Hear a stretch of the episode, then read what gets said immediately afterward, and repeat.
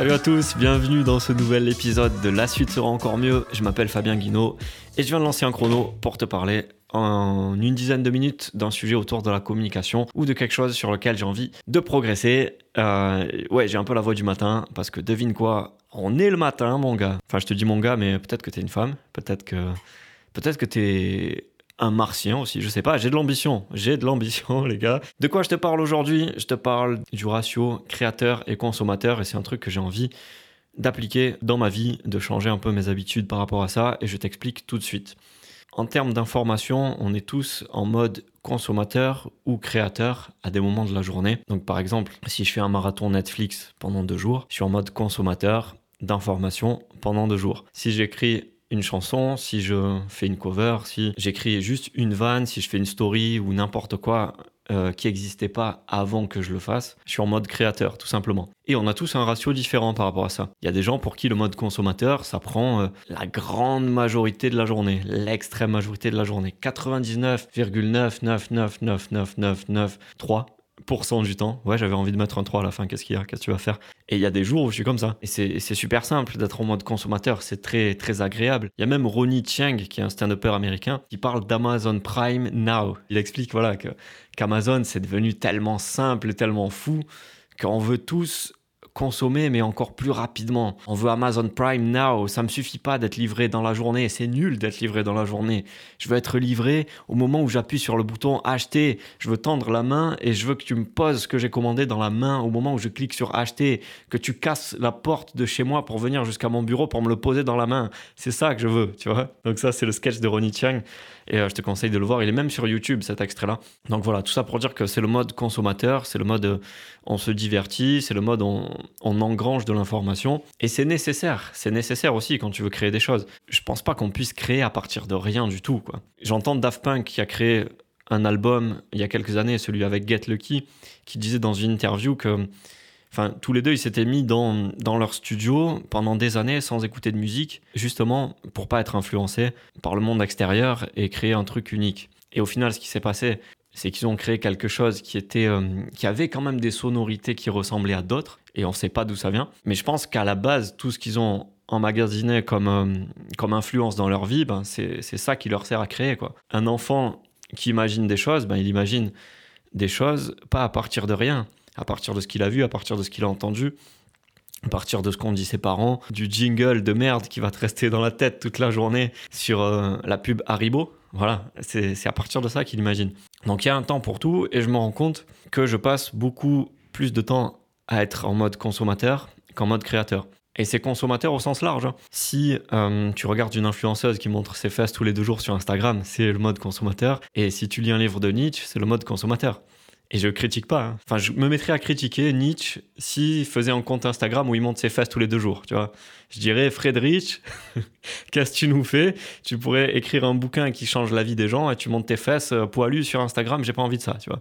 Donc, tout ça pour te dire quoi? Pour te dire que j'ai envie à partir de maintenant d'augmenter mon mode créateur en termes de temps et de diminuer un peu mon mode consommateur.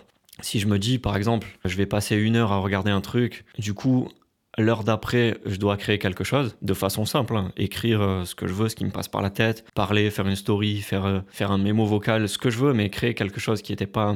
Enfin, sortir un truc de ma tête, en fait, tout simplement. Donc je te dirais comment ça se passe pour moi dans les prochains podcasts, mais rien que le fait de réduire un peu le mode consommateur, ça rend ces moments un peu plus rares, et si ça rend ces moments plus rares, inconsciemment, je pense que je vais choisir des informations de meilleure qualité, ou je vais choisir cette série qui me fait vraiment kiffer, et je vais passer ce temps de divertissement, de consommation, à kiffer cette série et à faire que ça, tu vois. À mettre un film pour regarder un film et pas être sur mon téléphone à côté. Vraiment regarder ce film parce que j'ai envie de voir ce film. Et l'autre avantage, si je me dis j'essaie de passer autant de temps en mode consommateur qu'en mode créateur, déjà ça muscle ce muscle de créativité.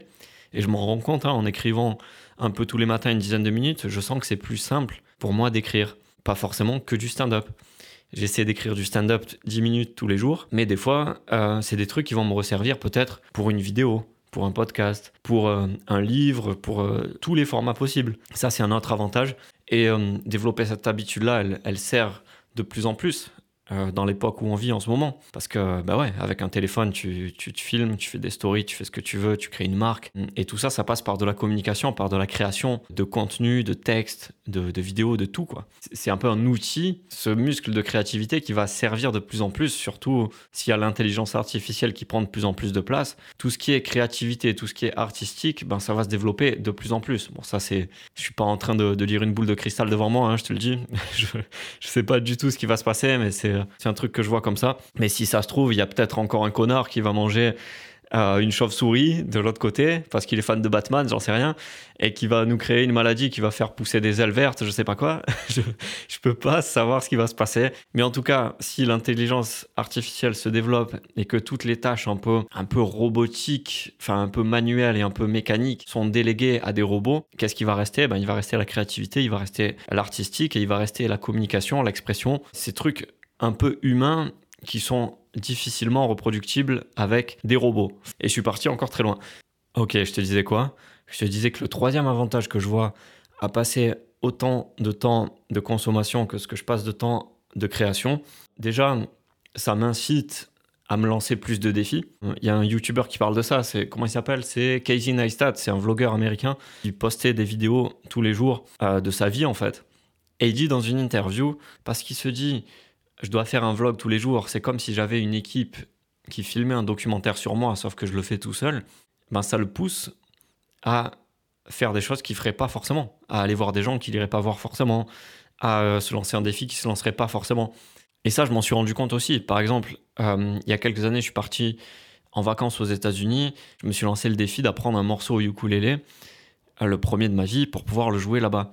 Ça m'a motivé à me lancer ce défi, à l'apprendre, parce que je savais que j'allais faire une vidéo. Et en plus de ça, quand tu crées quelque chose et que tu le mets en public, tu sais jamais qui va le regarder. Tu sais jamais les opportunités que ça peut t'apporter. Par exemple, sur cette vidéo où je joue du ukulélé aux États-Unis, je l'ai posté, ça a dû faire 150 vues sur ma chaîne YouTube, grand maximum. Mais parmi ces 150 vues, deux jours après, j'ai reçu un message d'une fille qui s'appelle Claire, je passe le bonjour si, si tu si écoutes ça aujourd'hui, qui me dit On se connaît pas, mais il y a un mec de ta promo qui m'a partagé cette vidéo parce que je cherche quelqu'un pour jouer à un événement que j'ai organisé dans deux jours à 6 heures du matin où il y a des femmes qui viennent, des femmes entrepreneuses qui viennent faire du yoga et plein d'autres activités le matin. Est-ce que ça te dit?